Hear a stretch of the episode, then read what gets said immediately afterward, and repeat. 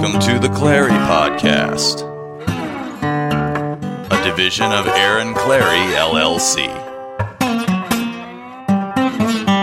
Brought to you by AssholeConsulting.com. Aaron Clarey, Chairman and CEO.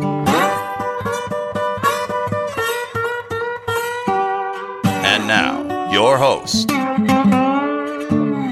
Captain Capitalism himself, the world's only professional asshole, Aaron Clarey. Greetings and salutations. We are back. I'm I'm I'm back. Oh, am I back? I have I have fought many a thing, self-inflicted as is usually the case. Aaron, what are your major hurdles in life? Usually those self-inflicted I put upon myself. I encumber myself with. And I'm not talking heroic or masculine. Oh, he put forth a challenge in front of him and he wanted to climb this. No, it's usually I expend myself way too quickly and then I get sick and I think, oh, I feel okay now. I could go run. I could go run three miles and no, just completely wipe myself out. And so uh, I've been back. I, th- I got, I, have I been back a, a week? I've not even been back a week. Look at it, it's only the fifth. It felt like two weeks. It's felt like two weeks since I got back. Because when I was in Vegas, I was going to rest. Remember, I was going to rest. Oh, hey, mile drive, month long driving across the country, hiking mountains, and that, which is all true. I did. But then I bruised my ribs. And that, that was like the domino that set forth a bunch of other problems. And I really couldn't sleep all that well because with bruised ribs, you can't do anything all that well. I could still hike, I could still manage to hike. And thankfully, I bruised my ribs after having fun in Colorado, and the last thing I had to do was explore Dinosaur National Monument in, in Vernal, Utah, which does not have a ton of trails. It did have a little 10 mile hike I did. Uh, so it, if, if there was a place to bruise the ribs and become a, an invalid, that was it. And so I was still able to, I couldn't hit the gym. And then the, the goal was oh, already going to spend about a week in Vegas, is about five, six days. Fly back and get back to the basics. Get back to the mothership. I got a system, man. I have got the system here. I got I got my gym not too far away. There's a grocer not too far away. Everything in the WBL is within walking distance. That there's that's one of those things. I know I know you leftist. I know you communist. I know you you you sheeple, you know, commuter, you know, uh, automatons. You all don't think your commute costs you something in life. And man, if you get rid of that commute, if you can walk, oh man, do you get productive? Do you get productive on all fronts? And so I, I, I knew it, but I didn't really appreciate just how efficient a machine, a well oiled machine, the USS Cappy, this well oiled battle cruiser or whatever, this very efficient ship that I have. Today. I am the captain of. I will get back to my routine, and the system is very simple. Wake up when you feel like it. Okay? Get up. Because you're going to be up the same amount of time. It doesn't matter. I know everyone, oh, I'm an early. That weirdo, Ed Latimore, he likes to wake up before the sun comes up, which is unnatural. That's just weird, man. That's just weird. But he's military. You know those guys. 4 a.m., get up. Why? Because. Get the coffee, take my vitamins, do the basic morning work, the emails, you know, get, and I don't like do fun stuff like look on the internet. Oh, is this a cute thing on the Facebook? Oh, look, a cat hanging from a clothesline. Hang in there. I don't see who did what tweeted tweeted what what twat out. I just I no. I got I got to answer my online questions. I got to you know send out quotes for asshole consulting. Get my coffee. That's the wake up period. Caffeine slowly slowly. You know like uh, in the science fiction shows or for those of you who are nerds enough you watch the Japanese anime shows. They start firing up the battleship or the machinery or the mecha and then and then the lights start going on, you know, bing bing, bing, bing, and slowly, all of a sudden, the command center comes to life. That's that's what that's a, a two hour process. Sometimes three, because sometimes I didn't get good enough sleep, and those are bad days. It's like one, two p.m. I'm still dragging. Like my God, why am I this? A lot of those videos I do, I don't, I don't do my videos uh, first thing in the morning. That's how bad I look, even after you know technically being fired up. It's like, oh Jesus, am I going to look like that when I'm 42? Probably worse. Probably worse. And uh, then I then I get then I get home. Then it's usually videos. Then we bang out the asshole consulting. Then gym. Then writing of some kind if I hadn't already done it before at the coffee shop. And then um, then some kind of house chore, splitting wood, all that others. Then the girlfriend gets home. Then we, we chit chat. Oh, what do you want to do? I don't know. We lived in the same fucking town for 20 fucking years. There's nothing I want to do in this town. There's nothing. I'd like I'd like to do X, Y, and Z, but I've done it a million times. I'm so bored. I, let's just go. Run. So then we maybe I'll work out again. She'll go run. I'll go bang out some miles. Uh, and then we will go out for dinner. Maybe hang out with some friends. Maybe go to the cigar lounge, and that's it. Now, in that little bit of time, in the four-hour workday, I'm I do enough that I can amass a living. And not only that, but then I can work out, stay in shape, and look pretty and beautiful. And it, I really cannot now. Usually the GF will go to bed, and I'll do a little bit more, you know, secretarial work, paying bills, getting ads, you know, paying uh, Terrence Popp, Tom Leykis, uh, running ads, stuff like that. The, the, little piddly crap that always builds up. You guys know that stuff. Maybe even clean, do dishes, that kind of thing. But in that in that short in that time in that t- time, look at what you you you did entrepreneurship. You got work. You had fun. You had a social life. You worked out. And and I don't feel good. I don't feel good about myself until I kind of check off all the boxes on the checklist. Like, yeah, I got work done. I, I, did some entrepreneur. I wrote something quality. Did asshole consulting. Got my questions answered. All you know, everything's okay. The house is in tidy order. Good. Then I'm like, okay, I can go to bed or I can listen to some podcasts. And, and I was deprived of that for about a month and a week. And it was starting to get to me. It was really starting to agitate me. Started to feel guilt and shame. Now, I will admit, with the bruised ribs, you're almost forced to go on vacation. So you have you can't go on vacation having guilt, worrying about going to work. Like, oh, I really, ought to, oh, I got this, or I got, or worrying about what's going to be waiting for you when you get back. So this was kind of a blessing in disguise, where I tried to do pull ups and bench press, and I just couldn't. I was just going to injure myself more. I said, okay, we're not going to go do the gym. Oh, but then I looked at myself in the mirror two nights ago. I'm like, oh my, because I don't have a full length mirror. But at the hotel I was staying did. And I looked, I'm like, oh Jesus. Oh, do you look like shit? And I'm like, okay, I gotta get I gotta get back. and so yesterday I noticed I could get up out of the bed, no problem. I wasn't a cripple. I could I could like, you know, not use my arm and prop myself up. I went to the gym, and I do uh, I do six exercises, six lifts, and of the six, I could do four without much pain or worry or risk of re-injury. I couldn't go full blown. I couldn't do my full set, but I'm kind of like, huh, huh. Also, backing up, going to Vegas. Vegas, um, I had to sleep on this futon, and with my cracked ribs and not to mention a six foot tall girlfriend on the darn thing. You know, the wiener dog, you got a wiener dog and a, and a, and a Doberman Pinscher sleeping on a futon. The, the wiener dog ain't going to get a lot of room. The wiener dog is, and not to mention women just, they're like Hitler in bed, man. Women will just conquer their damn bed. You'll be perf- you'll be of the perfect temperature. You'll be perfectly fine. Off in dreamland somewhere. Then there's this ball of hot female, and I don't mean sexy hot, I mean temperature hot, and she's glomming onto you. Why? Because what little heat you have, even though you might be in the perfect equilibrium of heat, no, she needs to suck that heat out of you like a vampire because she's cold. Reverse happens. The women are not consistent temperature people, people in bed. They're always changing their temperature, but they're never happy. Never at that, that equilibrium temperature. And they either need to suck your heat or they need to, to cool off and use you as a radiator.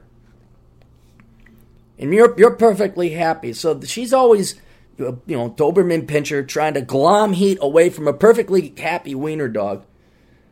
And then the girls crouch, they crouch and they ooch. and like just like you know like Hitler advancing on the French, you're running out of land. You know, you're, you're clinging onto your bed with one butt cheek because she like keeps getting close. It's just like I've hip checked her many times. Like get over here, you fucking side of your bed, you goddamn bell. Wow, was they? Oh, this is cold. It's like, oh, go away. I understand why somebody, and it has nothing to do with they don't love each other. It's just somebody, the guy, the poor guy's got to get some sleep.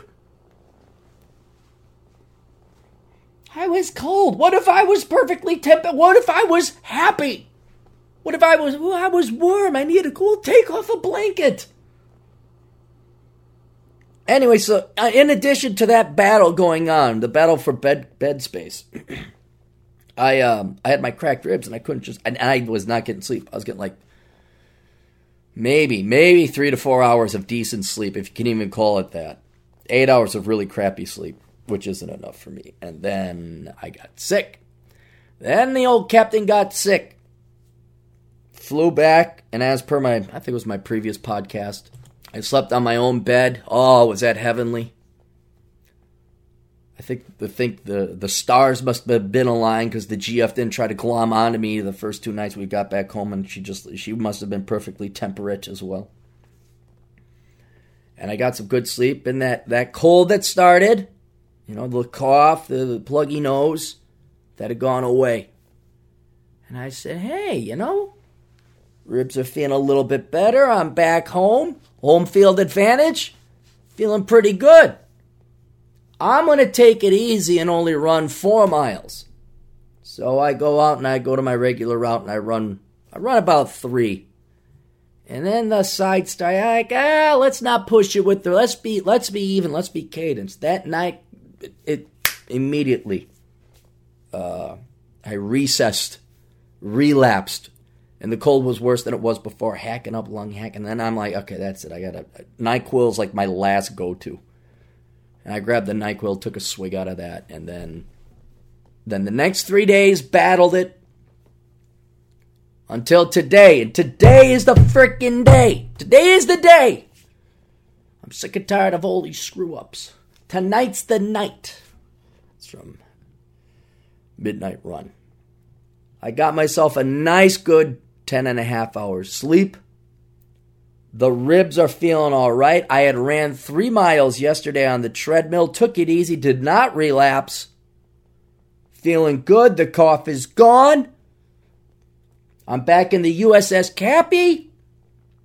And we're going to get back to fucking work. We're going to get back on the schedule. We're going to get back to the system. We're going to get back to the process. We're going to get back to nature. I even unloaded some wood from the truck last night. And I'm to clean up all the piddly little shit. There's no more, let's go here for the weekend. Let's do that. Let's ride out there. We got to do this. Oh, oh, my cousin in Illinois is moving and needs help. Will you go drive down there to go get some, uh, for pizza and beer? None of that. The old captain is back now for at least a month. And I had my coffee, I got my sleep, all the and not only that, the coffee took this time. I mean, you really it's like okay, it's like getting a full thing of protoculture to give another Robotech reference. And man, the command panels are lit up bright. We're ready to go. Not going to overexert myself. I'm not going to do a full workout. Still, I'm going to go to the gym though today. But we're gonna bang out a podcast. I'm gonna go write some fucking shit. I'm gonna get through my, my to-do list right here. This fucker, this fucker is gonna get the shit kicked out of it. I'm gonna beat the shit out of I'm gonna beat the shit out of this like you do a Wyoming trailer trash wife. No, I'm kidding. I won't do that, but right now, I guarantee you there's a wife in Wyoming for in a trailer park getting the shit kicked out of her the universal constant. It's kind of like, yeah, it's five o'clock somewhere. Yeah, Wyoming wife getting the shit kicked out of her at a trailer park. It's happening. I almost can guarantee you that's happening because of the 24 7 nature of Wyoming, not because it's like the Big Apple, uh, but because they have 24 7 shifts in the mining and the and the industrial aspects of Wyoming.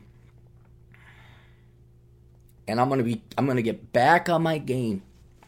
I'm gonna be I'm to be on top of the to do list. I'm to have where there's not to be anything to do.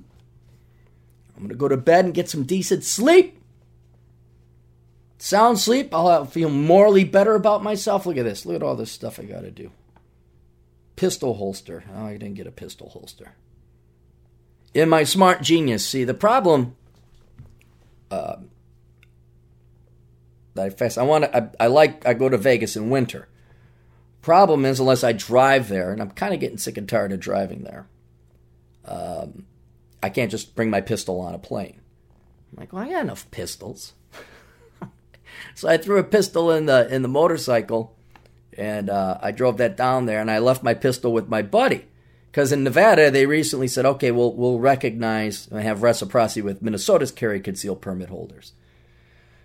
And so now I got a pistol down there, but the problem is I have a a level one holster, or I'm sorry, level two holster, which is fitted for that gun. But then I got a Glock here. I said, okay, I'll use the Glock. You know, I, I haven't, that was kind of like the, the gun, the spare backup gun. I'm, I'm going to bring that one out.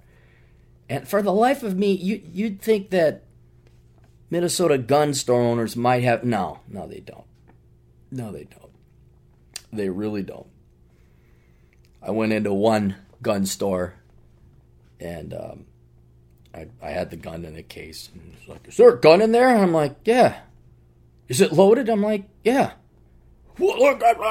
And I'll explain safety bunnies. Safety bunnies are literally inferior men, or they could be women, but they, uh, I don't know, they, they, they got some gap in their life. They're not really great at comp. They're losers. They're just losers, and so they they get you on flaws in safety.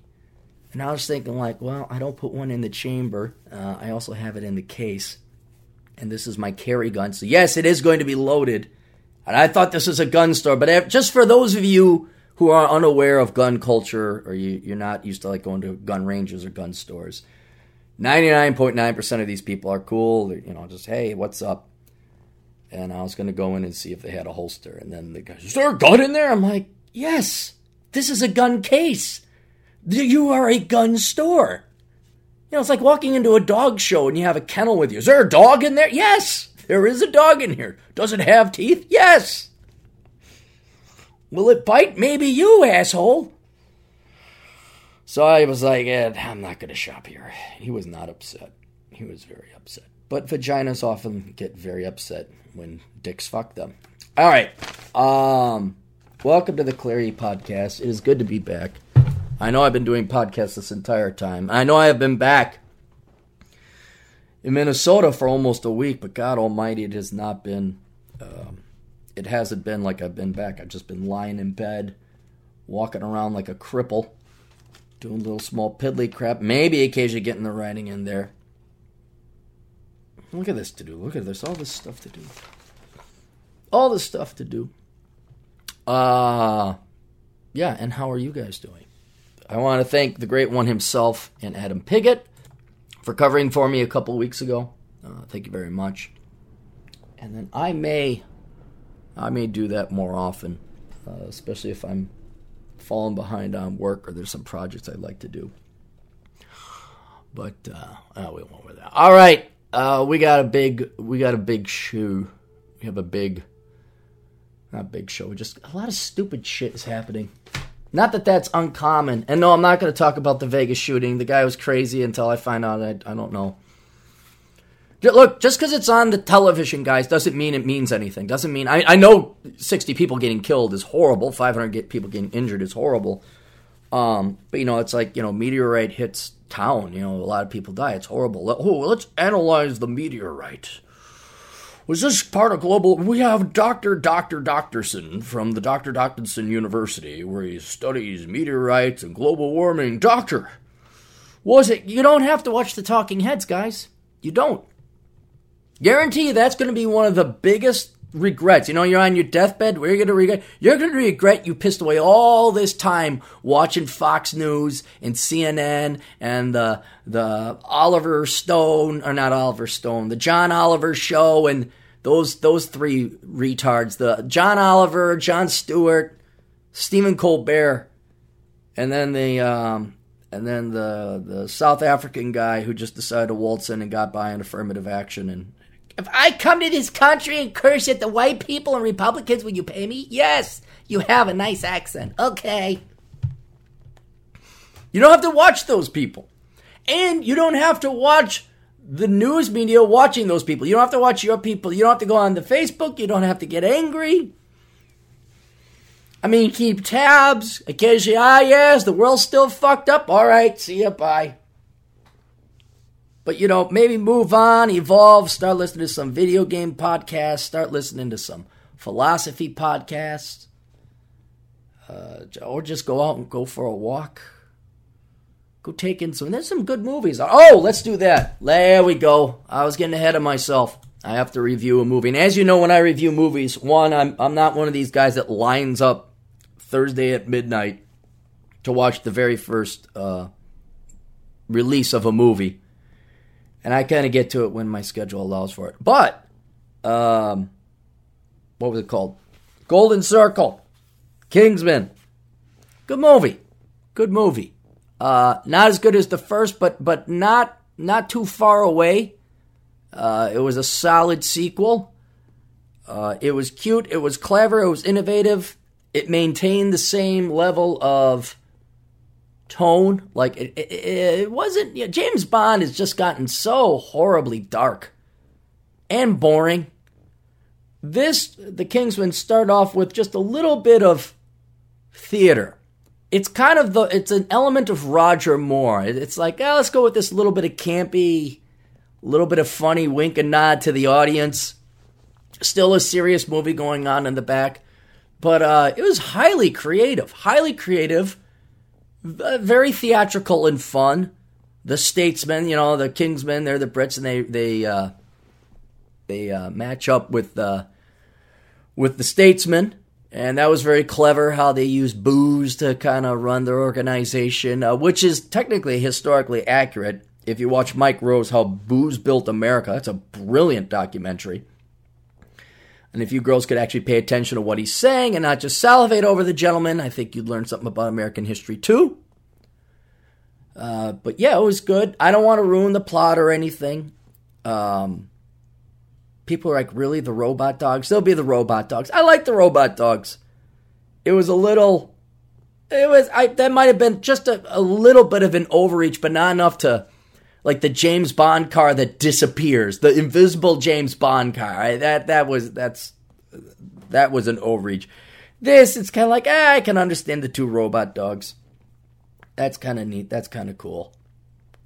But the only thing I'll say about it is I love. Uh, I don't want to ruin it. Yeah, see, I don't want to give you guys spoilers. Let's just say I'm cheering for the president. The president's 100% right in this one. And in the end, it's like, hey, we're all drug users. It's all right. It's like, no, I'd, I'd, I'd be all right if, know, you can use the drugs, but I'd be all right if, like, all of a sudden a superbug and a drug, you know, got mixed together and everyone who's like a druggie ended up dying. I'm like, yeah, I'd be a net positive. Terribly sorry for you recreational users that are highly functional and all that. Uh, I, I'm, I'm sorry. There is no one group that is 100% pure or a group that doesn't have its good people in it. Uh, but I'm kind of like, oh, where is it? Was it Alabama? There's a, hang on, let me look this up. Here it is, Naloxone. I saw this when I was driving through New Mexico because New Mexico is full of druggies and meth problems and all that other stuff. New Mexico is the southern Wyoming of America. Uh, from the Washington Post, why this Ohio sheriff refuses to let his deputies carry Narcan, which, which is uh, Narcolone, Naxalone. Hang on, let me get this. Let me naloxone, naloxone. Uh, no one has come up with a problem, a solution to the opioid epidemic that has decimated Rust Belt states. But for people who overdose, naloxone is about as effective as an antidote as there is. The results of the opioid antagonist, which is sprayed up in a person's nose and reverses the effect of opioid overdoses, has been likened to resurrecting someone from the dead. Paramedics and firefighters routinely carry the easy to administer medication in their vehicles. For police officers in the nation's hardest hit areas like southwest Ohio, the Food and Drug Administration approved nasal spray, known by brand name Narcan, can be as common as handcuffs. Even some librarians have learned to use the drugs to revive people overdose in their stacks. oh, ah, Oh, libraries are just for just that I mean they used to be places of learning. Now they're just places for homeless people. At least in the major metros, just for homeless people to avoid the cold. Maybe for bums and bag ladies to go have sex. Ah, but you librarians love it, right? You librarians are all leftists. You librarians just love to have your little government check. Don't even act like you librarians are real people with real jobs. You're like that gal that said doc, refused the the the President uh, Trump's books and Cat in a Hat. Uh, maybe we'll talk about her later. Continuing on. But Richard K. Jones, the sheriff of Butler County, Ohio, raised eyebrows recently when he said that his deputies will never carry the medication. Quote, we don't do the shots for bee stings. We don't inject diabetic people with in- insulin. When does this stop? And bee stings and people with diabetes are more or less in- uh, innocent. Uh, he told the Washington Post. I'm not the one that decides if people live or die. They decide that when they stick a needle in their arm. Outstanding, Sheriff. Outstanding. The short version of this is that they're sick and tired of these budgets. Like when you bring these deadbeats back to life, uh, they just go out and do more drugs, do more crime, and tax the uh, the medical system, the emergency rooms more. Why is healthcare so expensive? Because we're not letting the people who should have died through natural selection die. If it just saves one life, it's worth for the entire country to go down. Jones said his deputies have never carried Narcan, and that has been his stance since he was first elected in 2004, although his words gained traction after he repeated this viewpoint in the Cincinnati Enquirer columnist Keith BieryGolick. Well, I know, and then the losers in Cincinnati. How dare you not want to keep us losers alive? Jones says Narcan is the wrong approach for a war on opioids that we're not winning, and said he favored stronger prevention efforts for people from first using the drug. He told the Post that drug addiction has ravaged his country and his county, and he's seen the worst of it. He said his deputies encountered a man in jail parking who had just been bailed out by his mother. Both were shooting up heroin in the car. Why should they live? You give me a reason why they should live. They should never have been born in the first place. If you took away, if forget naloxone, uh, just take away welfare. And then you're going to have survival of the fittest, uh, fittest, as the great one himself points out always. Uh, in his time as sheriff, three babies have been born in a jail addicted to drug, one, including one in a toilet. I can't. It's horrible, but what else am I supposed to do? You gotta laugh. Doling out extra medical intervention when someone has overdosed could put his deputies in danger from people trying to hide drugs or avoid prosecution, he said. And addicts, he claims, can wake up agitated and combative when Narcan puts them into immediate withdrawal, an assertion that has been disputed as an outdated stereotype. Oh, forget that. See, now maybe he's just being nice. I'd be even more direct. I'm like, I don't want these people to live because you're just going to deal with him again and again and again. And he is right. He did come as, I guess he came as close as he could politically in saying, we don't determine if these people live or die, they do. Um, Jones' stance is not a popular among a popular one among law enforcement. Oh, really? Did you guys take a survey? Deputies in neighboring counties carrying the drug, the Enquirer reported, and Jones Deputies in neighboring counties carry the drug, the Enquirer reported, and Jones has been criticized by other law enforcement agencies and harm reduction advocates. Oh, you mean the whores who need an entire population of drug addicts just so they have jobs? I mean, you want to talk about, you know, uh, what is it, pedal pushers, drug pushers? You want to talk about the, the drug dealers and the pushers being like really bad and evil and enabling? What about the entire government, nonprofit, teacher, guidance counselor, librarian, uh, therapy, counselor, uh, industrial complex that needs to keep these people on drugs and in poor and having illegitimate. What what about those people? Are they ever like looked at or condemned for being the parasites and the vampires on the, this this poor class that shouldn't exist anymore? Does, does anyone ever say, hey, you just want more single moms? You just want more broken families. You just want more crime. You just want more drug addicts. Everybody, everybody's so stupid. They just see a social worker and oh, social workers, they're social. They're so nice and they work socially because for society, which is the which is the Arabic word base for social. And socialism must be good because it's all social. They're social workers. Oh my gosh, let's just throw you so much money. How about if you just call them what they were evil, disgusting drug pushers, except the drug isn't necessarily a hard drug, although in some types it might. But it's just welfare. So that you get all these highly dependent adults, you get highly dependent generations that gotta live off, and then you, oh, you, you need me to come in and I'll be social working. I'm gonna give you something. I remember be working security, and we'd have somebody overdose or some guy or whatever at the hospital. And uh, then, sure enough, some 25 year old bint, some worthless fucking cunt that that majored in some math avoidance, work avoidance, said she come in, I'm with the county or state or whatever fucking agency she was in. And here she is giving this doped up vermin, this this druggie, this this guy in, in one hand is a loser, but in the other hand is hopelessly addicted to some drug or another. And she's giving, and this guy's in jail too. Sometimes a gal. Here's some information and literature about what we can do for you. And then, oh, there were advocates of some kind. There were some kind of advocates. Are you being treated well? How do you feel? And I'm like, Are you the therapist? No, I'm with the county social office or some fucking, Lord knows how many layers of programs of social workers they are. And man, I won't lie. It's like, boy, I could, I could save, a, I could save the taxpayer a lot of money by putting a bullet into both of you, which I would not do. But I'm just like two worthless people, two parasites, working together to jack up the taxes of the taxpayer. Do you, do you social workers? Ah, you don't care. I was gonna say, do you ever, do you care or mind that you never solve the problem? Are, you ever, do you sleep well at night knowing that you've not solved, you've not changed a life?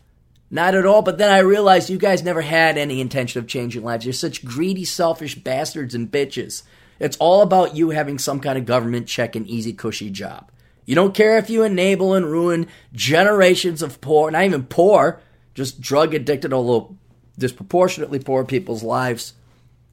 I mean, you guys would send 100 million people to their deaths all and not not literal death, but like a, a, an expiration of their life where they're just addicted to drugs and they're stuck in poverty and they're addicted to welfare and they're just going to have more kids out of wedlock and they're going to have more kids. They you have, okay, let's put it this way: you have no problem condemning hundreds of millions of people to lives of poverty, misery, sadness, and as well potentially addiction, maybe crime, because it makes you more money. Oh, yeah, I'm the evil Republican white male libertarian. And you guys are all saints because you hate social worker. I'm a social worker. I work socially with people on social stuff. I vote for socialism. I'm such a good person. You're all a bunch of evil cunts. That's that's really what you are. I'm sure there's one or two saints in there. I'm sure there's a was a Florence Nightingale or an actual nun but most of you are just government check addicted whores yourselves. This is why you all sleep with, yeah, yeah, you get the story every once in a while. The prison guard sleeps with the bad boy and gets pre- impregnated by the prison the prisoner. you guys don't care about these people, you just care about your goddamn selves. Uh, oh, let's let's go to the let's go to let's speaking of worthless people librarians, let's go to the news. Now, listen, man, I like the news. You guys like the news? Uh, you have probably heard of. If you didn't hear of it, I don't know where you were. You were probably out enjoying life, but uh, and this is. it's stupid. It's dumb. It's not ultimately important, and it's good to see that the world is basically turning against her, including lefties.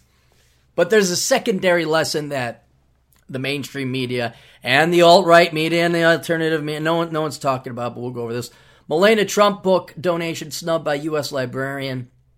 And there's just a picture. I'm surprised she's married. She has a wedding ring on, but. A librarian at a primary school in the U.S. state of Massachusetts has rejected a donation of books from First Lady Melania Trump.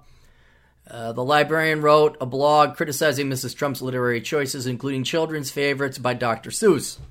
Liz Phipps Soeiro of Cambridgeport Elementary School.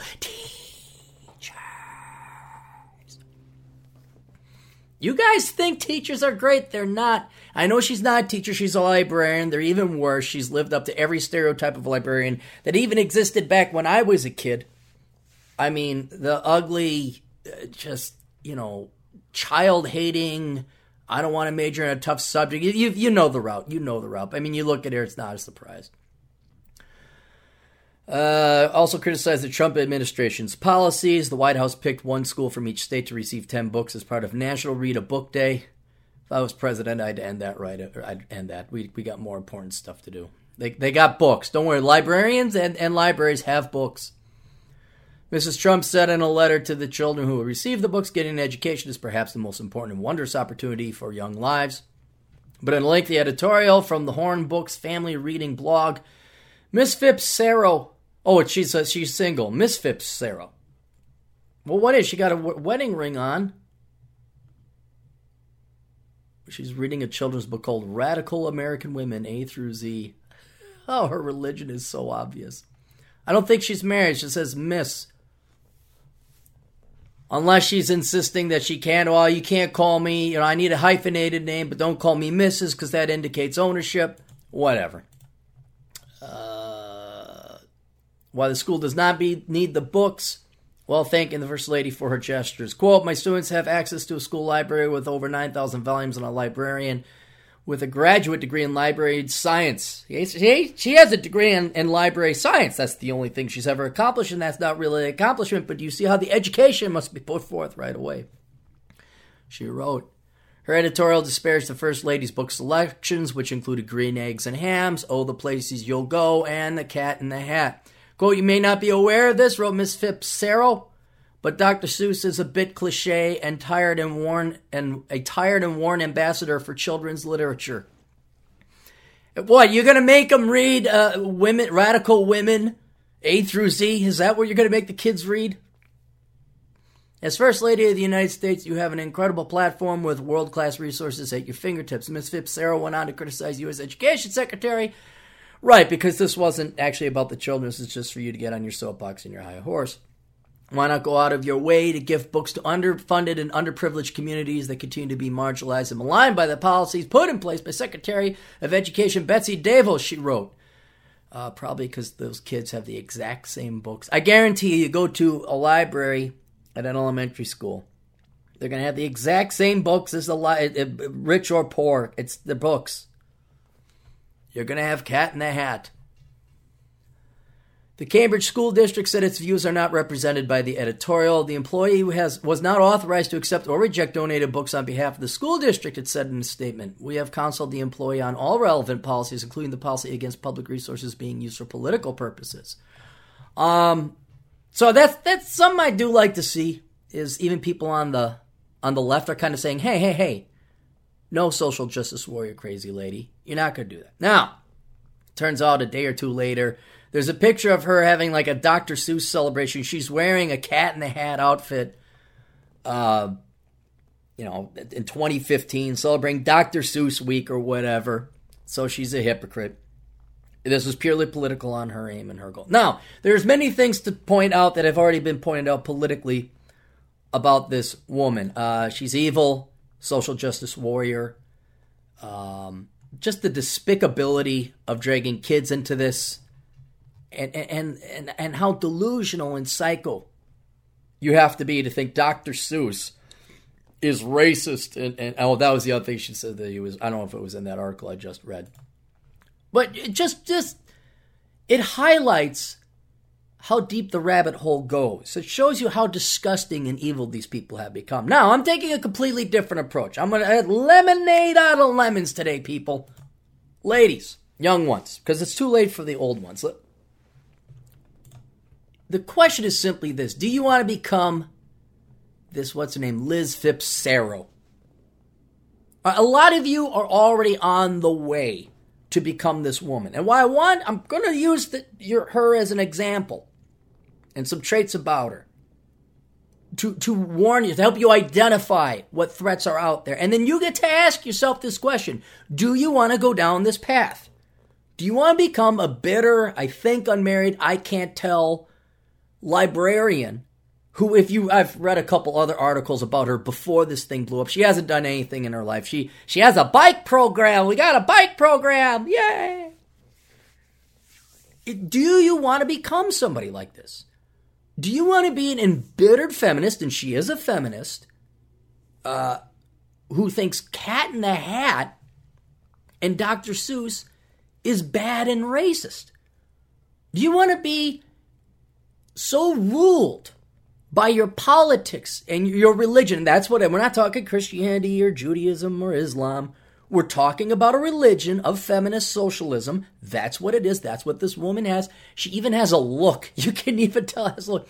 And is so dictated to. Her life so dictated and controlled. Her thoughts so completely com- controlled and programmed by a political religion that you think that your degree is is the biggest thing. That's like your biggest. Like that's what gives you value. And so, here's here. Let's take a look at it, ladies. I'm talking to the young ones, the older ones. They've already committed down the path that they're going to. One, she's ugly. I know big is beautiful, and there's more to a woman than her looks. Yes, there is. There is. But I'm still going to point it out. Leftist women tend to be ugly. Leftist men tend to be ugly. Leftist men tend to be weak. They have studies you can show. We can look it up. And you could say that's opinion. No, no, no. No, it's not opinion. The reason why is that to be good looking, either male or female, takes effort. Men must go to the gym. Women must also go to the gym. You have to work out. You have to diet. Ladies have to, I think women have a little bit more in terms of, uh, uh, because beauty is demanded more by men than women by uh, men by women. So women have to, you know, uh, clothing, heels, uh, makeup, uh, and you can just tell. You can just tell. If you don't believe me, go do the Aaron Clarey bumper sticker test. You're driving down the highway, you see a leftist bumper sticker, looking to see if the driver is one smiling or two good looking, and nine out of ten times they're not. Nine out of ten times they're not. And uh, Miss Liz Sarro, she is not an attractive woman. And be honest with these questions I'm asking you, ladies. Be honest. Do you want to be good looking or do you want to be ugly? The choice is up to you. It is a choice, unless you're like, you know, you got one of the rare people that actually has an ugly face. It happens. Uh, in this case, the question is mute. But be honest with yourself. Do you want to be pretty or do you want to be ugly? Another question. Do you want to be married, happily married? I can't tell because it does it's, it, it's is it the hyphenated name? I see a wedding ring, but it's not Mrs. But it wouldn't surprise me if she's like such a radical feminist that she doesn't want to have that ring. Or she doesn't want to have the Mrs. because that's oppressive. Here's a question Do you want to be happily married? Not just married, but happily married. Where you love your husband. Where you you lo- and, and the names don't matter the love is so powerful and strong. You don't care if it's if you take his last name or not. You're not presenting yourself as Ms. and you're not so petty. Think about how petty this is. You're going to hyphenate your name. And all the stereotypes, rightly and accurately, I might say so, that comes with that. But I can't tell. You don't know with this. You can't tell. Because this is on the forefront of feminist minds. That that it's my name. Is it Ms. or Mrs.? Oh my god, it's so important. I mean, really? That's the peak of your life? That's the pinnacle? Third question, and I'm just coming pulling these out of my ass.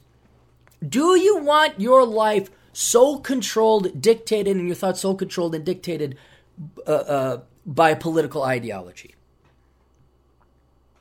I think about how angry this person is waking up every day and is completely trained and indoctrinated to think that. I mean, look at her background. Look at it. There's all these Marxist leftist. It's, it's all politics. You can see it in the picture behind us. Barack Obama. There's a gal. I don't know what she. There's uh, the uh, Martin Luther King. If you, I wake up and I'm kind of like, oh, what do I want? I mean, I have my goal. I have I have to work. That's that's kind of what wakes me up in the morning. Gives me a little bit of definition. Okay, we're gonna do this podcast. We're gonna write increasingly less about politics and economics, more about philosophy. What podcast am I going to listen to? I'm going to listen to the English History podcast. Uh, am I going to listen to uh, the Russian Rulers History podcast? Am I going to listen to the Geek? Am I going to geek out with uh, Jim Fear 138? Oh, where where should I run? Where should I work out? What motorcycle ride should I go on? Now, every once in a while, yes, politics does enter the fray, but because it affects me financially, I'm like, oh gosh, what are taxes going to do? What's going to happen to the labor force participation rate? But can you imagine waking up that your entire life, your entire thoughts are consumed and uh, monopolized by how are you getting screwed over by the patriarchy? Like I, I'm a feminist. That's the thing that defines and defines controls. Like, like a damn well near ninety five percent complete and total dominating control and, and deterministic effect on your life. That's all this. You live your life like that. No wonder you're not going to be happy. No wonder you're going to be angry. No wonder you're going to come off as this bitter, ugly, despicable, vile human being. Do you girls want to become that? Here's another question. Do you want to be happy in life or angry? Now, admittedly, not everything within your control uh, that is going to affect your happiness is, is, under your control. So, I mean, you know, someone dies, you get hit by a car, you don't get, uh, you lose your job. These are outside, but but in the end, how you respond to these things, everybody has roughly the same luck, some worse, some better, but on the average, the same. What is going to determine your happiness is how you respond to this stuff. Do you persevere? Do you go beyond? Or, like these people, they just sit and stew. Have you seen any happy social justice warriors? Do you think Hillary Clinton is happy? Do you think those Antifa members are happy? Do you think anyone in Antifa is happy? And, and and we can always point out that okay, they kind of do it to themselves. They major in stupid stuff. They're lazy. They're delusional. They don't live in reality. I understand that. But going beyond that, and this could be this could be applied to the right as well, where you wake up and the first thing you do is check your Twitter and the CNN and the Fox News, and you get pissed off as what the other team is doing. I mean, this that's a risk that the people on the right have to worry about as well. But I think people on the right are waking up. Like, for example, people in the manosphere, the red pill. There was this awakening, this revolution of sorts, or this renaissance. Uh, you know, ten years to twelve years. We uh, we made the the tomes, the canon, the observations, the philosophies, the thoughts, and then we came to the conclusions. And then most guys I know for for the most part have moved on. Doesn't mean Dalrock still doesn't write about Christianity and dating. Doesn't mean Rollo Tomassi doesn't write about marriage. Doesn't mean I don't occasionally go on the occasional rant. Uh, nor does it mean Roosh goes and continues talking about girls to be. Everyone has moved on and evolved and, and pushed the envelope a little bit further. But but we, we moved on. We, we we we sought new ground. We we did it. We completed it, and then it's like okay, life is not meant to sit and be like a virgin towel and, and, and repeat on how much we hate women. We don't just sit here and recite the Nicene Creed all the time. Let's go out and do something else. But not these, not this. This gal every day wakes up and stews in the fact she doesn't. I don't know. She, uh, literally, it simply is what you don't have a penis. Is that what it is? I can't even comprehend or understand how miserable this person must be to get to the point that you see racism in Dr. Seuss. That the president of the United States, whether they're your guy or not, your political party, hey, look, the president of the United States, his wife, the first lady, is going to give your library books. Well, view it more like society has voted this person in. This is the representative of America, and America's foremost representative, or at least the first lady of the foremost representative, is going to grant our book, our, our uh, library some books there should still be somewhat of an honor there. But she can't see it. She and, and so angry, so so miserable, so caught up, so controlled by leftist, feminist, socialist, diversity, social justice. Where this gal is just she she can't even see it and has to use that as a platform to attack other policies and go on her little soapbox. And then here's the other. Let's talk about the. Do you want to be happy now? Let's talk about your future. What do you think a future like this gal's going to be like? What do you think her future is? We can already see it because we see some of the embittered feminists, the 60s feminists, and where they've went. And this isn't just necessarily feminism. They're, they're very closely related. They have the same origins wealth redistribution, laziness, sloth. Uh, but I mean, we could, again, I'll go to Hillary Clinton again because I find her a very fascinating study, a very fascinating example. Here's a gal who had everything born into genuine privilege, easy life. Daddy, hey, here's a job. Oh, marry this guy, suck his dick because he's going to be the become the governor and the president. Oh, well, uh, here's a senatorial seat. Ah, here's a Secretary of State seat. Here's half a million dollars for a speech or more. Here's the Clinton Fund. What more? What more? And do you think she's happy? And that's the real risk. These people are going to ruin their lives. These people may have tuned out long ago and hate what I'm saying and disagree 100%, but I'm actually probably the best thing to help them right now. Because I'm the one say, hey, look, uh, Liz Phipps, Sarah, uh, any young gals who are about the, oh, I think I'm going to major in the women's studies. Oh, I'm going to major in social work. Oh, I'm going to major in library science. Uh, stop going down that path. Don't go down the path of leftism. Don't go down the path of socialism. Don't go down the path of feminism. I'm not talking economically. I'm talking mentally, philosophically, religiously, because that's how most of you treat it. Look at your leader. Look, do you want, do they seem happy at all? Or did they waste their lives? And that's why this is why everyone's like, "Oh, your books. I, what about me? I'm 68 and I, I can't retire. What, what about me? Your your book doesn't talk about. Well, fuck you. You're 68. It's too late for you, baby boomer. The embittered old lady who's who's postmenopausal. She can't have kids no more realized that the career wasn't the thing. Why do you think there's such an obsession about freezing eggs? And they just can't wait to rush to the to the news press when a woman who's like 58 or 60 has a kid that's healthy. Because deep down inside, they want to have kids. They didn't want to think there'd be a cost or consequence to just stewing in anti male, anti success, anti beauty, anti work, anti excellence uh, hatred and envy. That's probably more what it is, is envy. But you, you see, ladies, you're not going to be, most of you are not going to be that 62 year old mom with a healthy kid. Okay? You, you, you got to ignore. It, this is an evil religion. This is an evil because it just ruins lives. It just ruins lives. This is why I, I kind of try and look on the bright side of things. Everyone, everyone on the right's very upset with leftists. Like, for example, a lot of people are looking at uh, Zero, the, the librarian here, saying, why does she have a job? That's an easy job. She majored in easy stuff. Why did the taxpayers' money go and bail her out? Look at her. She's she's sung praises and all that about her work with the bikes and all this other thing. Like, what kind of? Why does she get the easy life?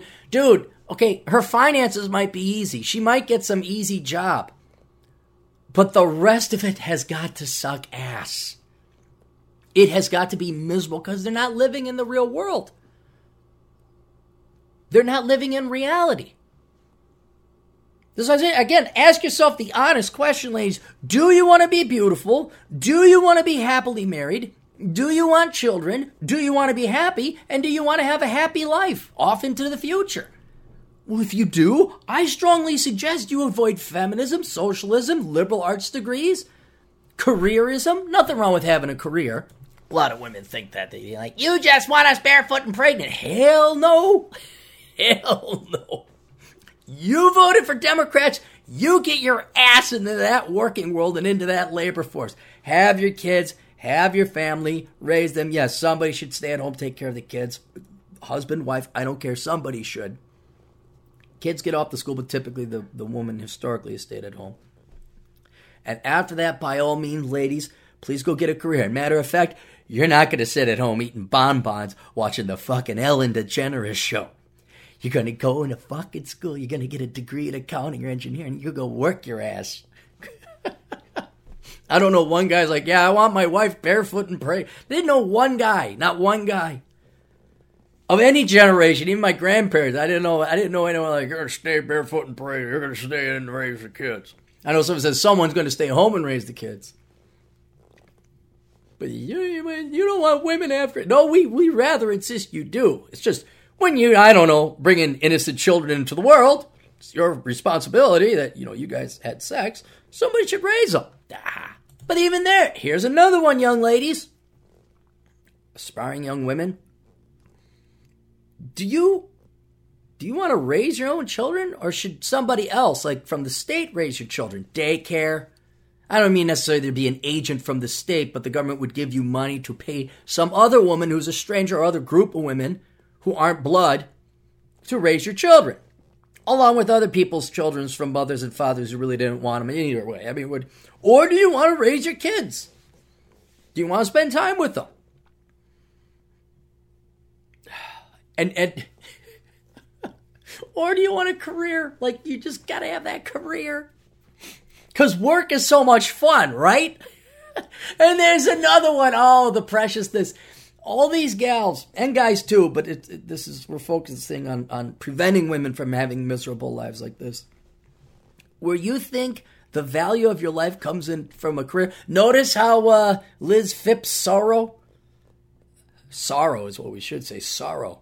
She couldn't help but fit her degree in there. Oh, I'm master's in library and science. No matter that the degree is bullshit but but to think that that's like I don't. I, people say, "Hey, Aaron, what's your greatest accomplishment?" Oh, my degree in finance. It's like I mean, one of my greatest accomplishments was getting it, earning it, because that took a lot of work and effort. But the degree unto itself is actually, frankly, very worthless. It's not worth all that much. The the trials and tribulations. But Aaron, how do you value? Well, I'm a baker. Oh, you should listen to me because I'm a baker.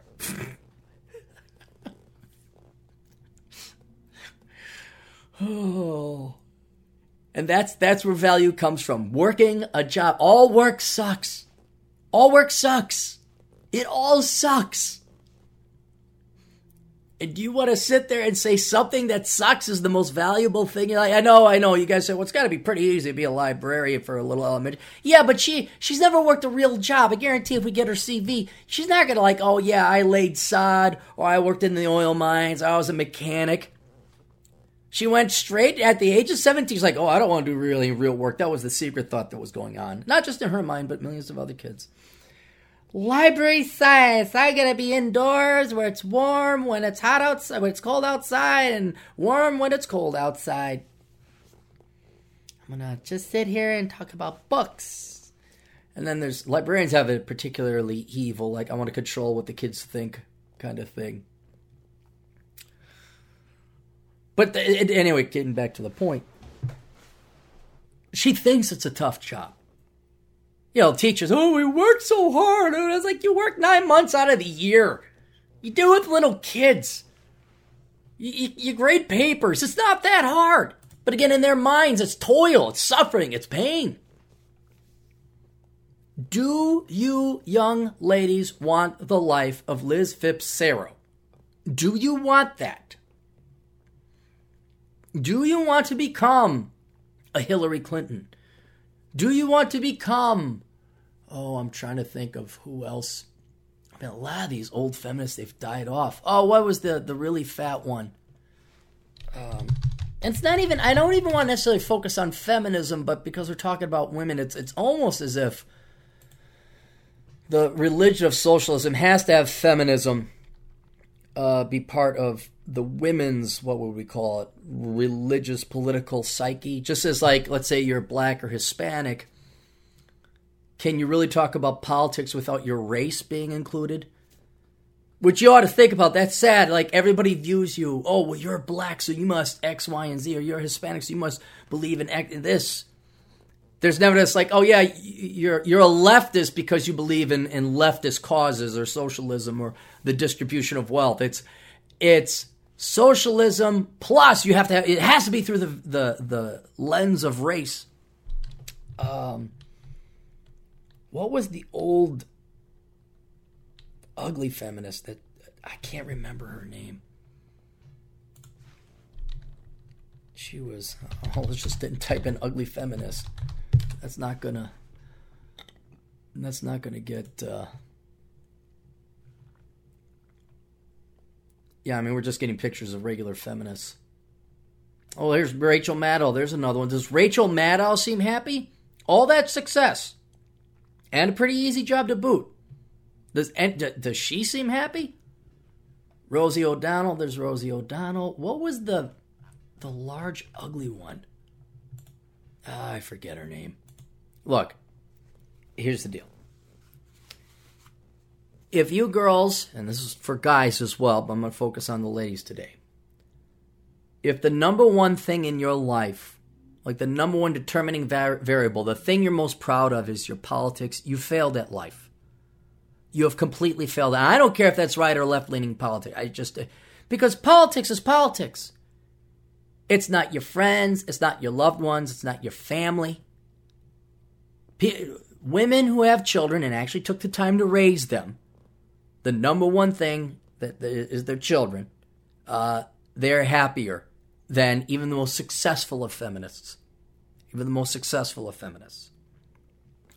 Uh, a, a husband who has a good family or good friends, uh, that, that means more to them than it does their career. Although a lot of times people say, well, men really define themselves by their career. Yeah, they do, but I also think that it's the camaraderie they get there. Like the number one, you know, why, why do, why do, I think it was what, most men want to go back to war or something like that, or why do men like war? It's not because of getting shot at or killed or stabbed back in the olden days. It was because of the camaraderie. You're never going to have that high again. It was, it was the, the other people that were there. But if you girls believe, uh, like the number one thing that drives you, the thing that gets you up in the morning, is how to find out how males are oppressing you, or whitey is screwing you over, or how can I find racism in Cat in the Hat, or how can I stick it to Melania Trump, or how can I get on my Lord? Look, this is it. This is the pinnacle. This is what this gal will be forever remembered as. Uh, whatever her name was, Liz something or other. She's she's not going to be remembered for her library science skill. Oh, hey, do we even have the Dewey Decimal System? I guess if you need physical books, you still need it. She's not going to be remembered. In the library, name me what? Name me a famous librarian. Name me something that a librarian has done where they've actually advanced society, like they came up with an innovation or creation. Name me name me one thing that is that is good and happy and optimistic joyful, something that everyone can celebrate. That that this or any other social justice warrior has done. You know, you guys all know Dr. Seuss. You want to know why? Because Dr. Seuss did something cool. He wrote some really cool books, and everybody liked them. And he almost got shot down. That's an interesting story. It was this close to giving up. We were this close from never having Dr. Seuss. Uh, you know, what other uh, uh, Star Wars guy? Steven Spielberg he came up with Star Wars and was it Indiana Jones? He also came, or was that George Lucas? No, George Lucas came up with Star Wars. Spielberg was E.T. Whatever. These guys created works of art. That's how we know it. Bill Gates. He made uh, uh, an operating system everybody can use. Point click interface. I know. I know. Steve Jobs first. Don't don't send me emails. Uh, even Barbra Streisand, lefty, fine, lefty. She sings. She produces a what are these social justice warriors? What good are they going to produce in life? What value, what thing of beauty are they going to create? Nothing because they have no beauty. They're very dark, ugly people. I don't mean that just physically, I mean that in their souls. They have ugly, they don't even have hearts. And yeah, we're annoyed with them every once in a while. But the people that really suffered is themselves. And do you girls want to live that life? Do you current day social justice warriors, all you, all you sheep, all you kids who think you're so smart, you're so intelligent because you go to college, you have master's degrees. All those lies, and that's what they were, ladies and gentlemen. They were lies, or they were heavily spun, heavily uh, obscured facts all that leftist indoctr- indoctrination and lies that you got, has it made you happy? Are you happy? Or, or is the first thing you do when you wake up, you're pissed off about how unfair the world is?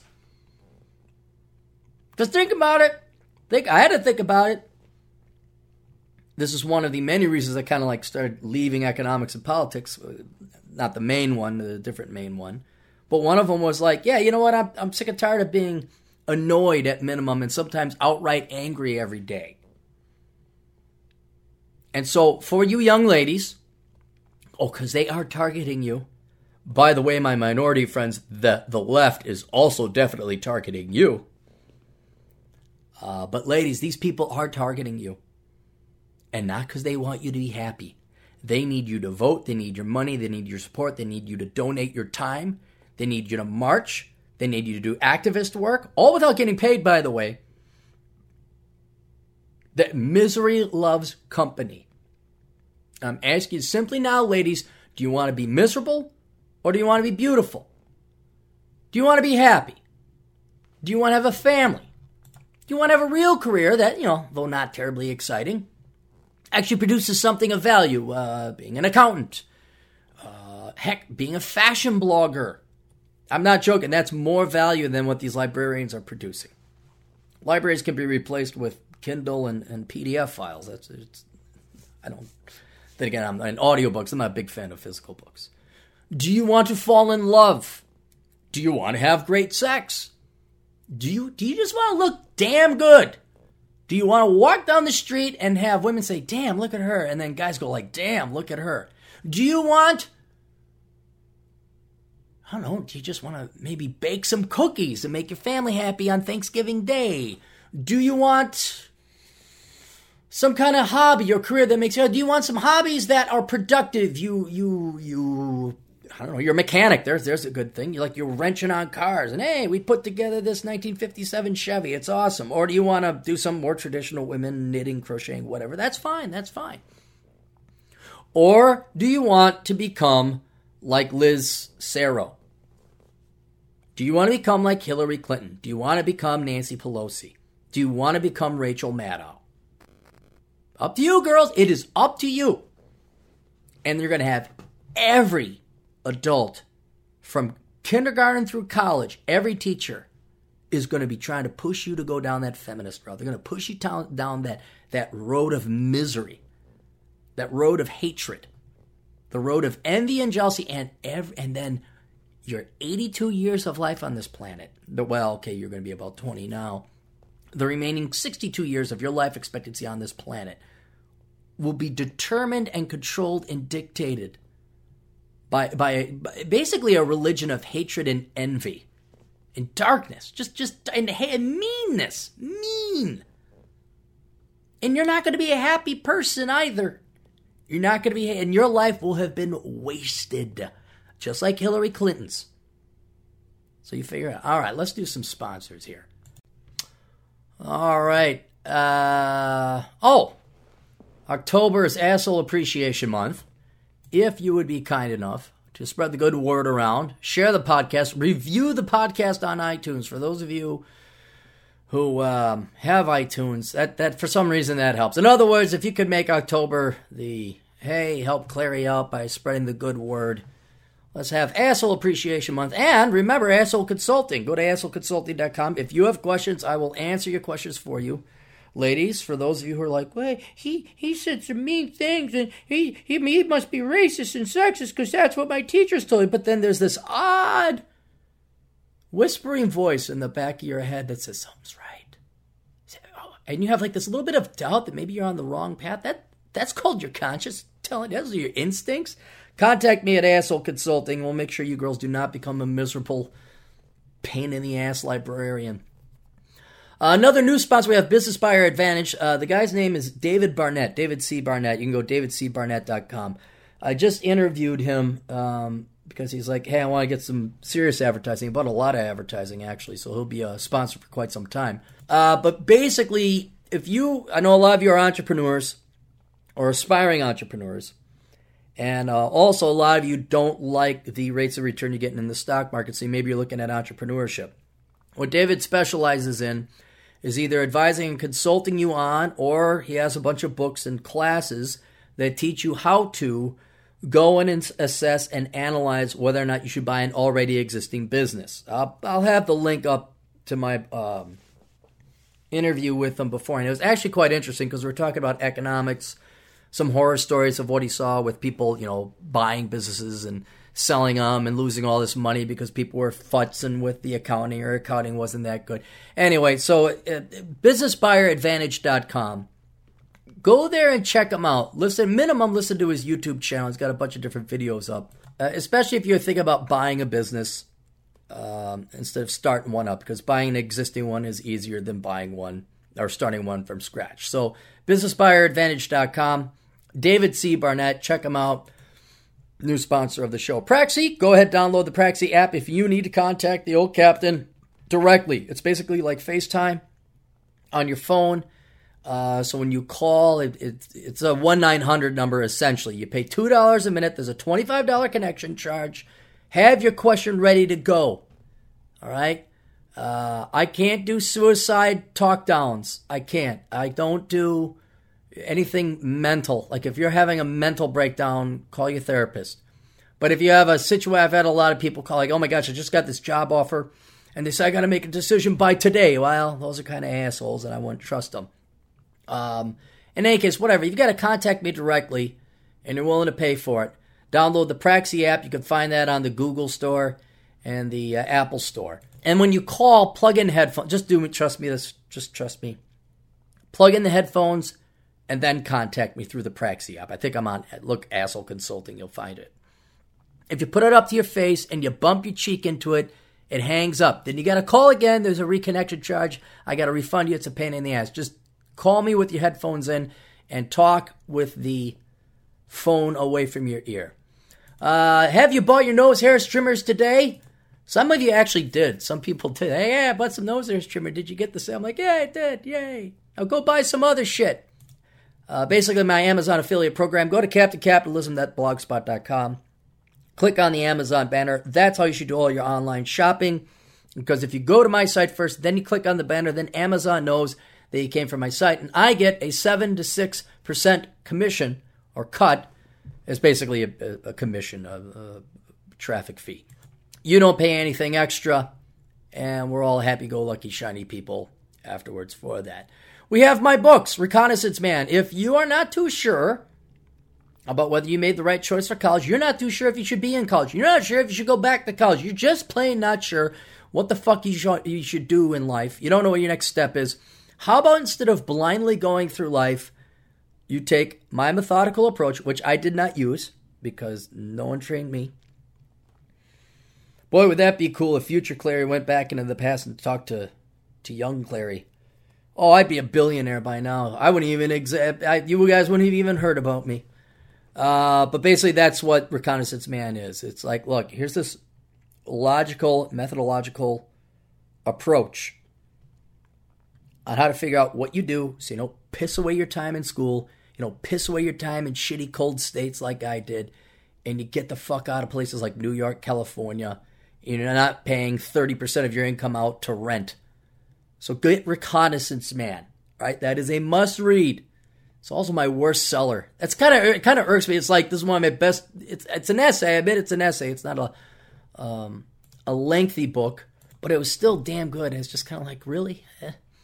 The Black Man's Guide Out of Poverty. That's for all of our uh, young black gentlemen and old black gentlemen out there who simply demand better in life, and that's why I put the subtitle for Black Men Who Demand Better. So if you do not want to piss away your life like a librarian who's pissed off in Massachusetts and be happy, you don't want to be, oh, who is the other guy? Just to show you it happens to guys too. There was the Seattle councilman. He's a former Black Panther. And he is so delusional. Again, think about it. We've talked about him before. This is the guy who wanted to ban pressure washers, like where you spray off your sidewalk or something like that, or you wash your car off with it, because it would trigger people who got hit with water cannons and water hoses back in the, the civil rights riots and protests.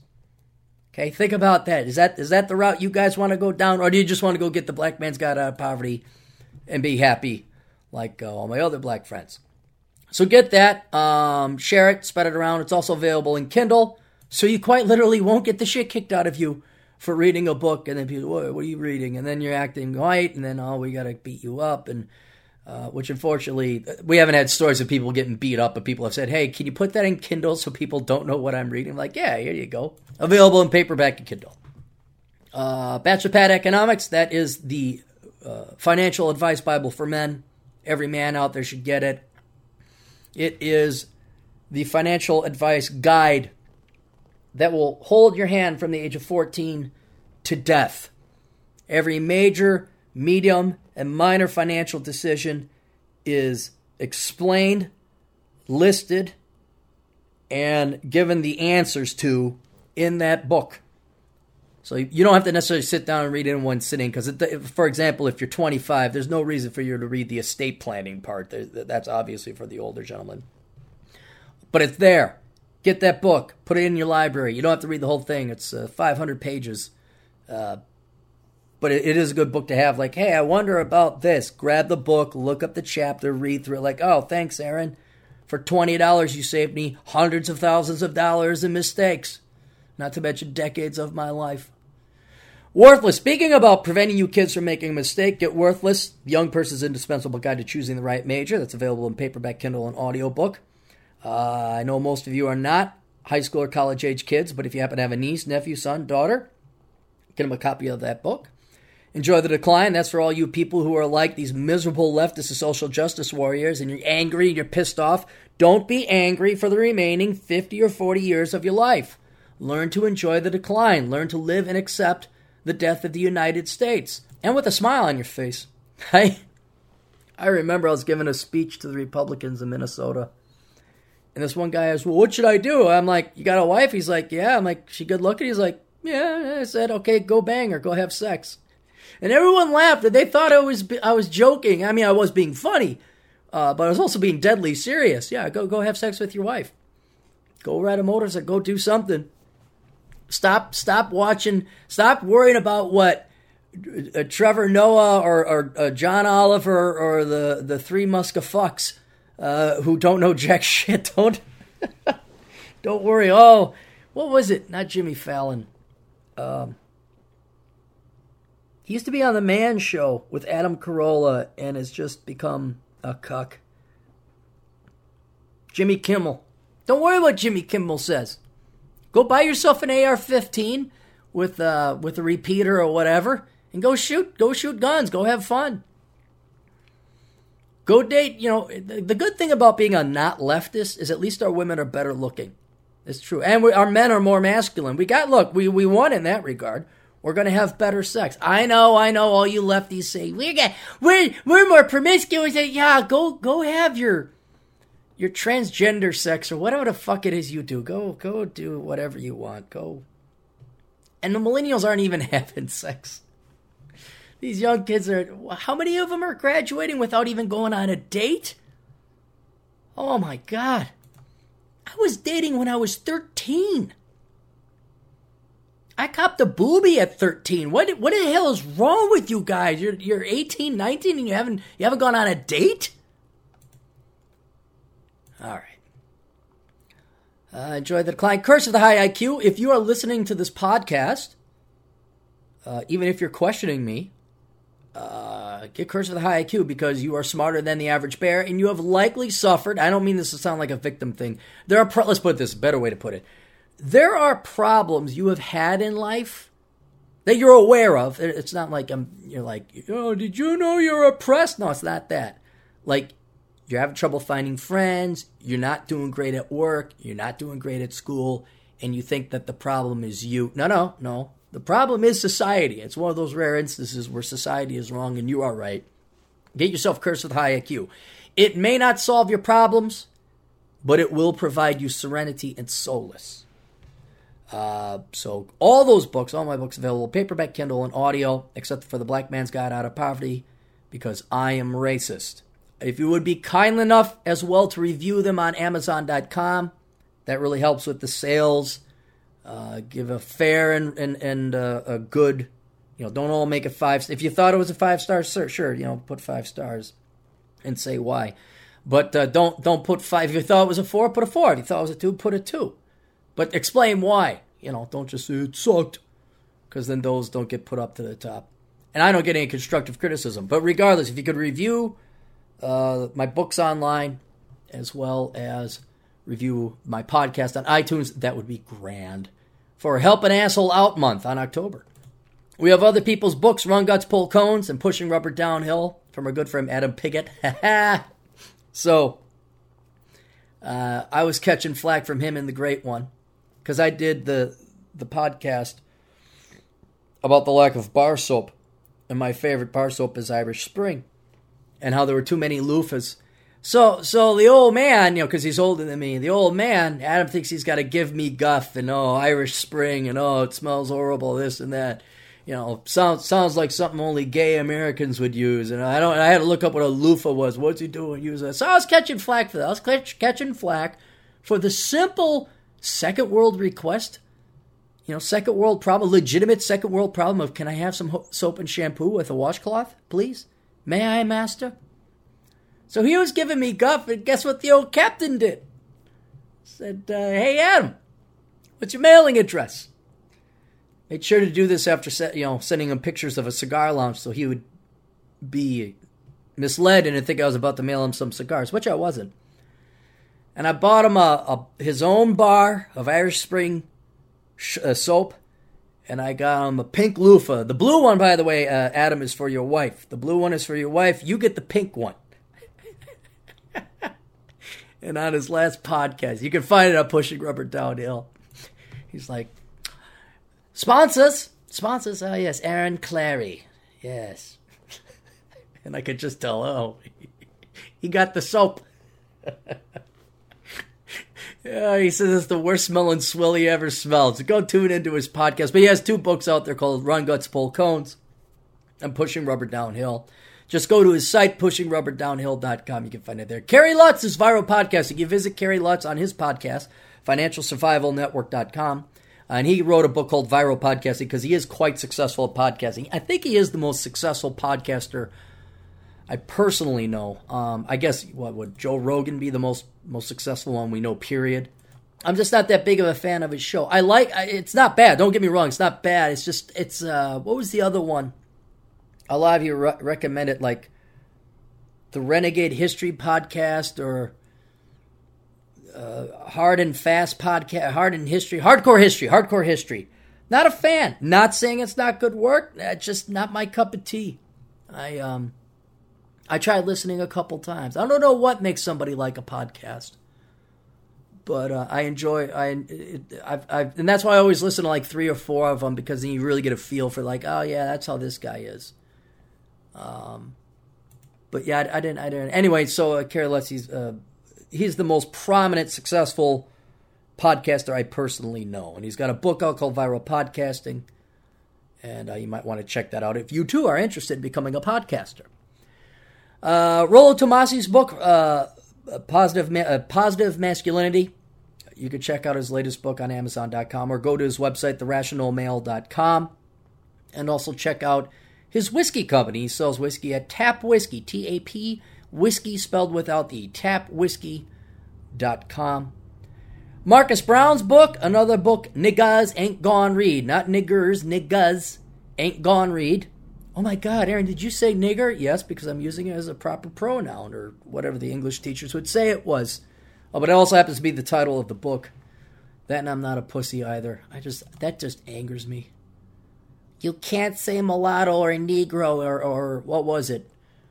Mongoloid and now you can't say retard. No, no, I'm done. It's it's still it's if I'm gonna refer to black people it'll be black pains me. One of my favorite podcasts, Garage Logic, they always say African American. All the TV or radio show talk hosts, even the conservative, oh African American. No, I'm just I'm just gonna say black, and, and the reason why is I don't have the life expectancy to waste on six extra syllables. Black, white, there, boom. Now now we can go and have even more intelligent conversation because we're not tiptoeing around a bunch of easily offended faggots.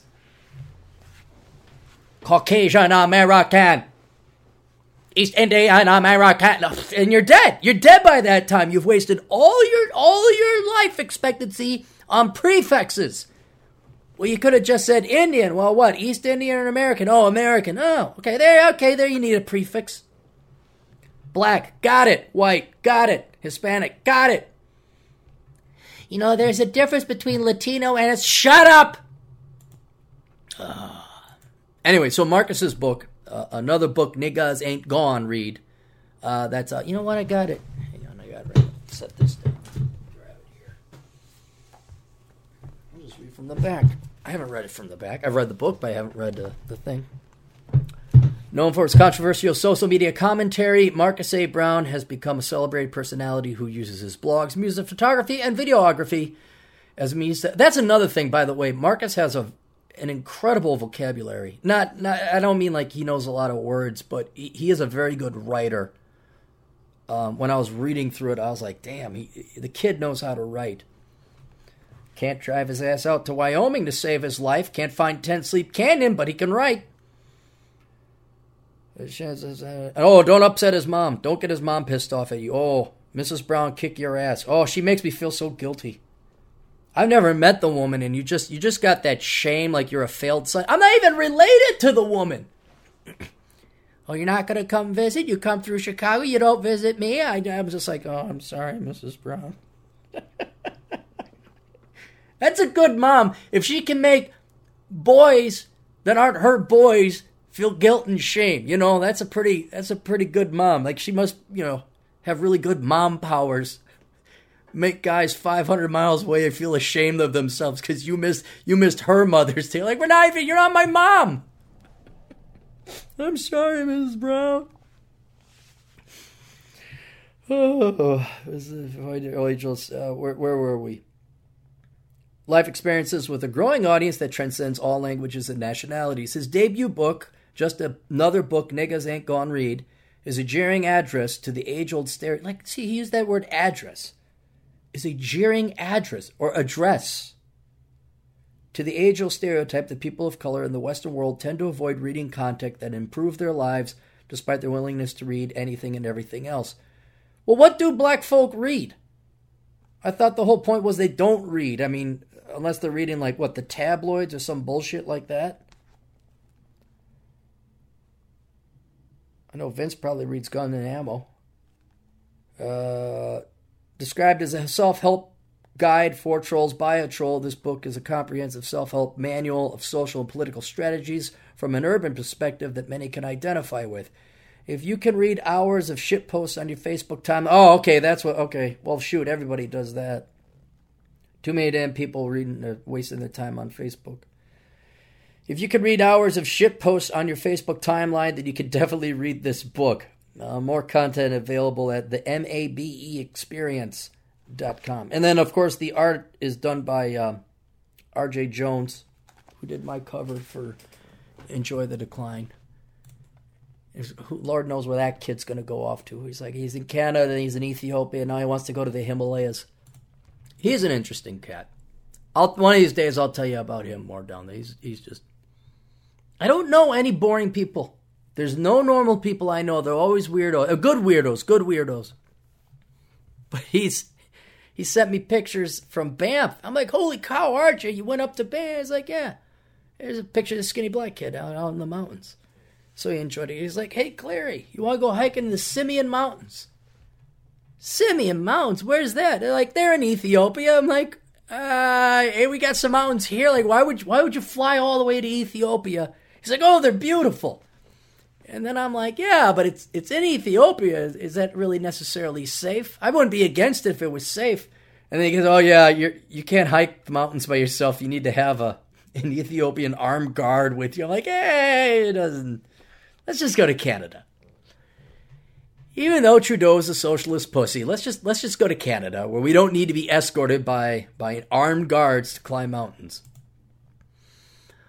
Uh, and then trade the ratio. Trade the ratio uh, by our good friend Glorious Carl. That's Glorious Carl's latest endeavor. If you happen to be either a novice to precious metals or you own precious metals but would like to start trading them and make profit off of them instead of them just sitting there, may I recommend get the trade the ratio. First couple chapters explain the case or make the case for investing in precious metals. The next chapters go into a uh, it's an instructional tutorial on how to buy and sell yourself in and out of gold and silver, trading them against one another uh, to uh, to make a profit. Because that's that's one problem that you face with precious metals is they, um, they you don't make they don't provide a dividend. They don't pay interest. Uh, it is an insurance play, but Glorious Carl's like, yeah, if you got a little bit of time, you want to trade in and out of them. Here's a strategy I came up with, so it's worth the read. Uh, both all those books available on paperback and Kindle on Amazon.com. Now listen, man, I like the news. You guys like the news? This one's a bit dated. We could file this under reasons never to start a business in California. Unless you happen to be a connected leftist capitalist crony capitalist. Oh, a crony capital. We should be bailing out the companies. And you find out uh, Tesla, which I'm having less and less respect for. Uh, they're, they're, he's parasitic. They're just, I know they're parasitic because they require government bailouts, but and government financing. But my God. Uh, and this is a slightly dated one. Zev credits. They're real and they're spectacular, says Kurt Fierabend, who doesn't have an independent thought in his mind. And I do mean that, Kurt, if you are listening, from seekingalpha.com. he, they, they don't get it. They don't understand leaving companies be. Anyway, in California and nine other states which have adopted California's zero emission vehicle mandate, the mandate's ZEV credits are among the most generous subsidies in which Tesla receives, yet the credits are rarely mentioned other than in passing remarks. Investors who might be aware that Tesla receives and can sell these credits might not understand how lucrative the credits are. The California ZEV mandate was born out of an attempt to increase the adoption of low emission vehicles. The mandate requires large auto manufacturers producing internal combustion engines, gasoline or diesel, to earn a minimum number of ZEV credits each year by selling zero or low emission vehicles such as battery electric vehicles. This minimum number is set per manufacturer based on a number of vehicles that manufacturer sells in California. Manufacturers not earning their annual minimum Required ZEV credits must either purchase credits from other manufacturers who have an excess of credits or be fined $5,000 each credit short. Manufacturers not complying will be banned from selling vehicles in the state. so, already, if you develop these, uh, you're an electric car manufacturer or, or Prius, you, you do that, you get credits. And these credits on a market can be sold to those evil, nasty, other companies, you know, dealers that don't sell hybrid or, or pure electric cars. The ZEV mandate itself is nothing new. It's been around in multiple forms for the past 20 years. Its creation of the California. It's been 20 years. This is one of those things where, like, you don't. You, you, how do you know to look under that rock? How do you know, like, hey, yeah, I'm going to go? You just don't go and do any business in California. You just don't. It's a creation of the California Air Resources Board and constantly changes as the Air Resources Board sticks band aid after band aid on the mandate, while the mandate is not as elegant as Economics 101 pollution tax on gasoline and aligning market forces with negative externalities such as pollution. The ZEV program may be more palatable to customers than yet another ga- tax on gasoline, even though consumers ultimately end up picking up the tab anyway. in the mandate's effort to spur production of low emissions, ZEV, blah, blah, blah. Okay, so I couldn't find the original article I heard uh, but Tesla is making about a billion dollars. It's made a billion dollars in the past five years because they have all these excess credits because that's all they produce is electric vehicles. And so now they could sell these credits to all the regular gas and diesel producers for a huge profit. So even even if, even with that little subsidy, they still can't make money, and they still need a bailout by the taxpayer. But the bailout is good because it's a good leftist environmental cause, see? See? And I think Elon Musk was even complaining that the rebate wasn't enough. Like this board was going to cut the rebate that or the price that you could sell it. He got all upset. It's like, really, Elon? Go in that fucking monkey cage and make us some fucking home batteries that are affordable. Go make some fucking cars that look. You claim you could do it. You've dedicated all. Well, let's see some fucking results. I want to see the results. Oh, rest of the sponsors here. Ah, blah, blah, blah, blah. Poor Richard's Retirement. That's my latest book out. Please go get it. If you have not started saving for retirement, that would mean you. Get that if you have not started saving for retirement or you're worried you're not going to have enough saved up for retirement. Get that book, read it. It's an essay, really. It's not that long but it is vital. I know most people, especially coming out of this past recession, or if you're a Gen Xer and you had the dot com crash, you knew millennials, good Lord, heaven help you. Or you baby boomers, because 85% of you don't have enough saved up for retirement. Everybody get the, sh- look, everybody just get the book. Just go get it. Poor Richard's Retirement, available paperback, Kindle, and audio. You can find it. If you like to advertise on the podcast, it's only $50 a month. I cut it because I wasn't getting any advertisers. And I'm an economist. And then boom, I got all these new sponsors. So uh, if you'd like to advertise on the podcast, $50 a month. I get about 3,000 listeners weekly.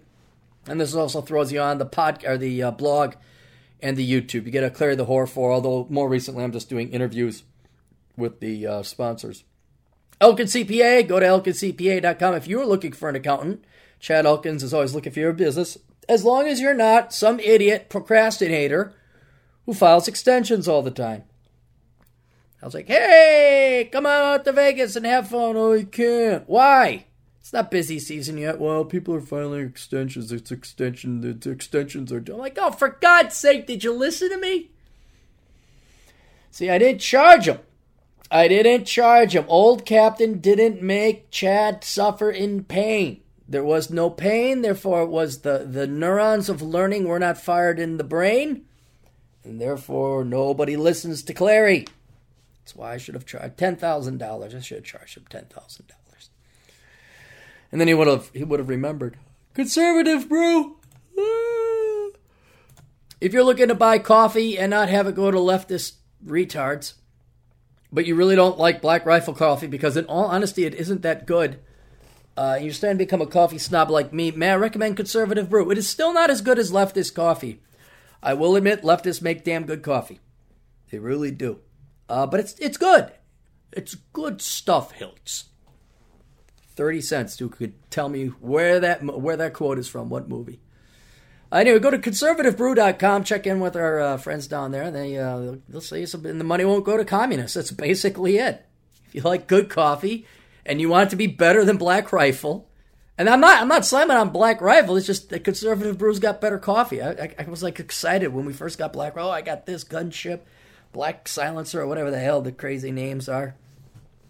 Um, Maybe the great one himself could get him to name a, a, a, variant of their coffee killed with missiles fired from flying robots. Maybe that, that would be flying robots. uh, it's just it's just better than yours, guys. It's not your coffee isn't that good. I, I tried it. I was like excited. I'm like, oh, and I tried like we got three varieties. I'm like, oh, and then uh, then conservative brew. I'm like, well, this is this is better. You know, this is I'm too lazy to go to the coffee store coffee. Like if something has to be brewed in the in the house, it's like okay, girlfriend, get your cute little get your cute little set of tejas up there, and uh, brew brew your your uh, your lord your master a cup of coffee. And she does because I trained her incorrectly, and she loves me. Uh, meanwhile, the rest of you married people why are you married and miserable like us? There you go. There you go. Just not a lot of happy married people. Just not a lot. You know, why not come to the island of leopards, uh, lepers and hang out with us? Come hang out here. Come to the island of, of herpes and hang out with us. Don't you want to? Why are why don't you have herpes yet? It's like, ugh. No, I'll stay here and still having sex. Girlfriend likes me making me coffee when I command her to. World. I like that a little bit more. That's a little bit more fun. Michael Kingswood has a podcast. Go to podcast, not not www, just podcast.michaelkingswood.com slash RSS, where he reads excerpts from his books, more of a literature. So if you're looking for a break from politics, check it, check out that as well as Jim Fear, 138.blogspot.com. Jim Fear did not tell me he has a podcast, so I've started listening to that. It's pretty good, pretty geeky. Uh, just uh, one was a little too geeky. He went way too long about his favorite Japanese anime. Anime, and I'm like, okay, I got it, I got it. Um, I'm listening to one now where he's talking about the pros and cons of the different Dungeons and Dragons uh, versions, which I actually am enjoying. Uh, but anyway, aside from that, Jim Fear does audio recording. So if you're looking for an audio recorder, audio narrating person, Contact Jim Fear at jim138.blogspot.com. Tell him that the captain sent you so you he knows where you came from. Academic composition. Go to academiccomposition.com if you uh, are looking to have someone do your homework. Because why would you write these worthless leftist papers so you could get your degree in library science? I hate white people with penises. Penises and white people. White people with penises and penises are attached to white people. I don't know how you make an eight to ten page paper about that, but uh, that's what your uh, socialist commie professor is going to tell you to do. So why put your brain through that much pain? Hire Alex and his crackpot team of writing staff at academiccomposition.com where they will write your papers for you. Uh, he, he charges fair rates. He's on. He charges market rates. Don't think you're going to get a steal because then you usually get crappy produce. Uh, and he's always looking to hire. So if you are a writer or interested in doing some marketing, both jobs suck. They're both boring. They do not pay six figures. Do not expect life satisfaction to arise from these jobs. Expect money in compensation for the pain that you're going to endure and the time from your finite life that you're going to lose writing these papers. But the good news is the good news is that you can do it from your home. You can do it from a yacht. You can do it from wherever the hell you want. Uh, and you don't have to you don't have to commute. It's a, a true digital nomad job. So that's academiccomposition.com. Contact Alex, let him know the captain sent you. And also, they're doing resumes now. So when you get your worthless degree in library science and you're too pretty to be a librarian, and you can't find a job. I didn't know ugly women were the only ones who could be librarians. Then you could you can uh, uh, have him put together your resume and, and get yourself a job somewhere else. Uh, we got my two classes, the analysis evaluation of stocks, stocks, bonds, investing, oh my. They're offered at hundreds of different places on the interwebs across the world. You do not need to sign up for it locally. You might have to if you want to get credit, like, oh, I want to take this through my college. Well, then you might have to go through your college, but otherwise, take it wherever it's cheapest online. So do a little shopping. When you take these classes, remember most of the people who take these classes are elderly, middle aged, almost grandma women. And we do not talk shop and crass language and how much we hate Barack Obama or Donald Trump or politics or anything. It just you know, this is this is church talk. You're on your this, this is Thanksgiving dinner talk, right? So uh, we keep our politics and opinions out of that. But anyway, if you want to take those classes, please do. Betterment. If you're starting to look to invest in an IRA, and I don't know, you found a business or a company that's undervalued and worth investing in. consider going through well actually don't even bother not, never mind they only do index investing if you have money left over for an ira like yeah i paid off my house and i did everything i'm a minimalist now what I guess you could lower your taxes now and, and, and do it through my Betterment affiliate program. Go to captaincapitalism.blogspot.com. Click on the Betterment affiliate banner. It's blue. Do not email me say, I can't find it. Every time that's happened, every time it's been there, every time. Change your browsers. Don't look at it at your phone. That was the more recent one. I can't find this. Where is it? Oh, I was using my phone. I found it on the computer. I'm not at like the phone is everything just yet stage. I'm not there yet. I still use the computer most of the time because I like having a keyboard. My phone is really just for me to like listen to podcasts too. That's that's really what it is. But um, yeah, for for God's sake, guys, don't don't you know use use a computer when looking this stuff up. And you get my two best of books from my uh, blog, Captain Capitalism Top Shelf and Captain Capitalism Reserve. If you just want to read my best blog posts, those are both compilations. You can find them online. And that's it. I'm getting the hell out of here. I got to go split wood. I got to go do stuff. We'll catch you guys later. Toodles.